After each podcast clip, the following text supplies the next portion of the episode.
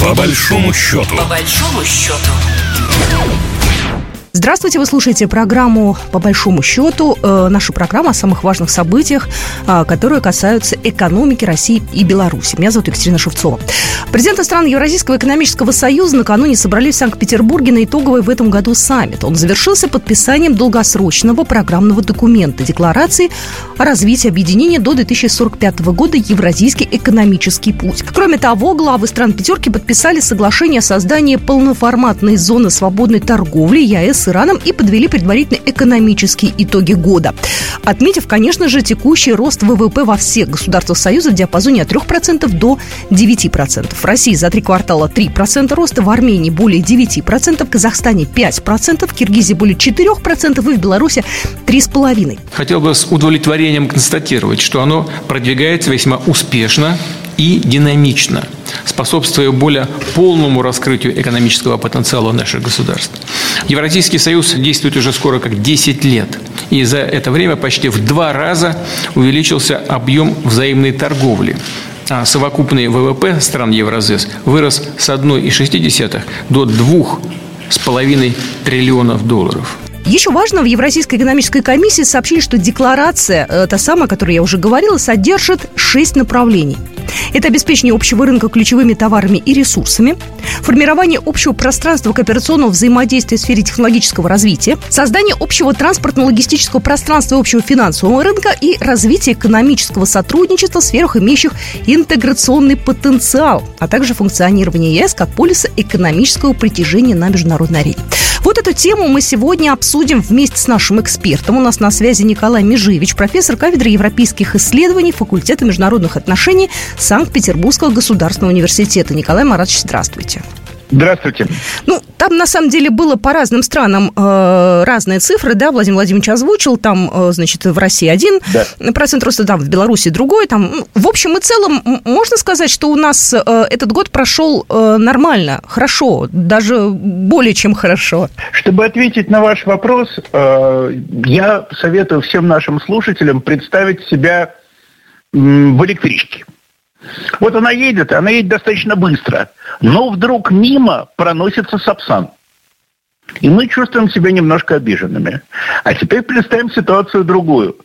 Мы с вами едем э, на электричке достаточно быстро и обгоняем один, два, три, четыре поезда товарных, которые еле-еле тащатся, а может быть даже стоят на станции.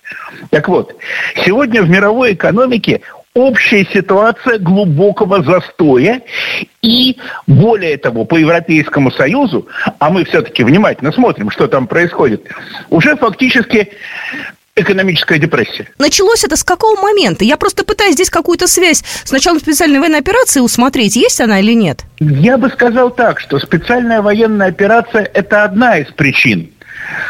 А, сработало же несколько. В целом мировая экономика была перегрета. Раз. Второе.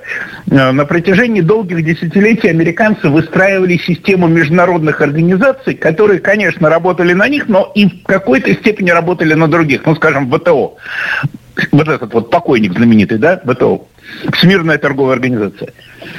В результате поднялся Китай да, перешел из категории просто Китай в категорию Великий Китай, да. А, для нас, в общем-то, это тоже давало определенные возможности. Потом США от этих правил отказались, новые не придумали. То есть а, совокупными усилиями гегемона, я бы сказал так, было сделано все для того, чтобы обычный циклический кризис превратить в неуправляемое падение глобальной экономики. И на этом фоне – на этом фоне. Показатели России или Беларуси, или Казахстана, или Армении выглядят весьма достойно. Я э, сейчас смотрю на цифры э, и на перспективы. Э, вот Александр Лукашенко, он э, высказался насчет перспектив евразийской интеграции до 1945 года. Да, вообще, как вы думаете, э, так далеко заглядывать-то вообще можем мы сейчас, э, ну, ну, я сейчас так, мы говорю так, знаете, причислив себя к мировым лидерам, но, тем не менее, вообще, э, 45 год это так далеко, и за это время вообще может э, много что произойти, вообще так далеко. Есть ли смысл планировать?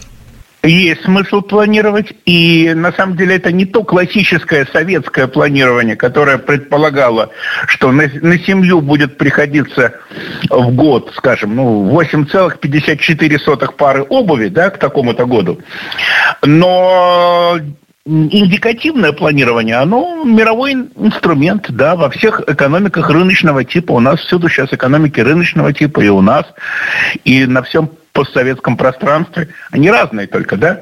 Поэтому, конечно, заглядывать стоит, но надо понимать, что эти цифры, они носят прогностический характер, характер целевых э, показателей. Но не обязательно, что мы будем, не знаю, к 7 ноября э, последнего года э, говорить о том, что у нас выполнен план на 101%, как это было в советские годы. Нет, этого не будет.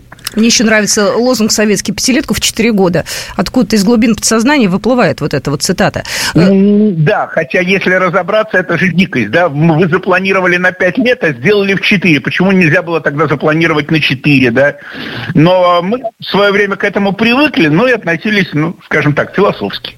Э, Александр Лукашенко назвал главным достижением э, в Евразийском экономическом союзе стабильно функционирующий общий рынок, внутреннее единое таможенное пространство. Я сейчас смотрю все-таки на то, с кем мы сейчас э, в как раз Евразийском экономическом союзе, там есть еще э, Казахстан, Армения, Киргизия, Беларусь наш надежный абсолютно соратник. В остальных-то мы можем здесь э, быть уверены, потому что ну что-то ведь все равно нестабильно в политическом плане, а политика с экономикой связана же. Ну, разумеется, не все стабильно, и, разумеется, мы это понимаем. А, тем более надо учитывать, что не бывает стабильности а, в одной части мировой экономики, при том, что вокруг бушует океан, там, десятибальный шторм. Да? Поэтому, конечно, у нас тоже проблемы. Конечно, сказывается фактор специальной военной операции – когда идет военный конфликт, э, соседи ну, с осторожностью относятся к взаимному инвестированию. Есть санкционные режимы, которые Запад распространяет на всех э, по принципу, на кого Бог пошлет, да, э, это тоже мешает работать. Но в целом ситуация оказалась за уходящий 23 год существенно лучше, чем могли предположить оптимисты. Хотелось бы еще в одну сторону посмотреть, просто многие очень обсуждают это. Э, интервью э, помощника президента России Владимира Путина Максим Орешкин в интервью одному журналу, журналу «Эксперт», сказал, что, значит, некоторые марки автомобильные э, исчезнут, и вообще будет такое переориентирование. Вы как считаете, действительно у нас идет такое переориентирование в сторону Азии, глобальное такое экономическое, не только в России, но и в Беларуси тоже?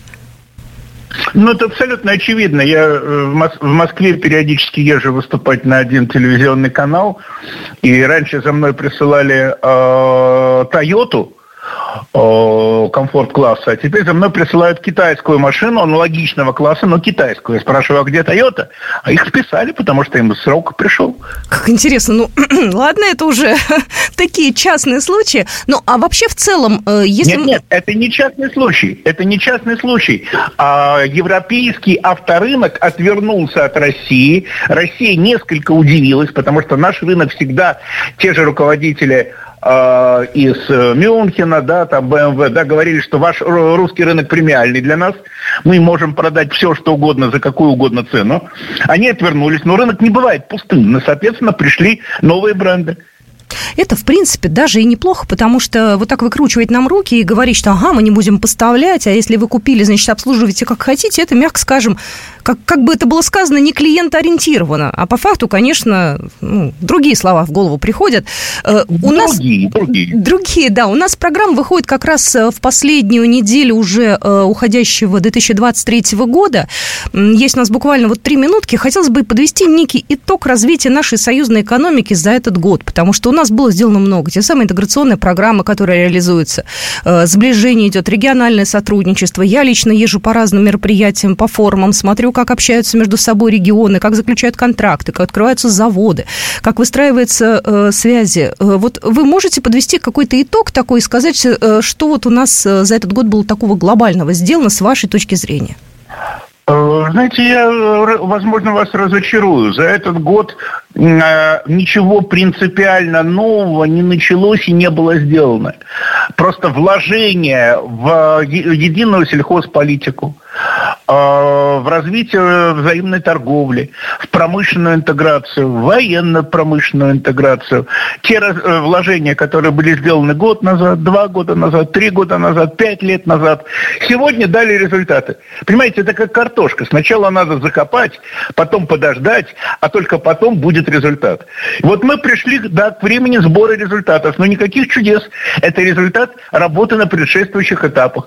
Это результат того, что после 2020 года мы с Минском начали работать э, более тесно и, я бы сказал, с большим взаимным пониманием промежуточных и конечных целей. В любом случае, мы все это записываем, фиксируем. И, э, надеюсь, что следующий год для союзного государства будет удачным, э, что будет все у нас хорошо, спокойно, что абсолютно вопреки всем неблагожелателям устоит наша экономика. Это, наверное, главное. И будем смотреть дальше вперед, пока Европа выкручивается из той ситуации, в которую она сейчас попала. Огромное спасибо. Сегодня с нами в эфире был Николай Маратович Межевич, профессор кафедры европейских исследований Факультета международных отношений Санкт-Петербургского государственного университета. Спасибо большое. Программа произведена по заказу телерадиовещательной организации Союзного государства. По большому счету. По большому счету.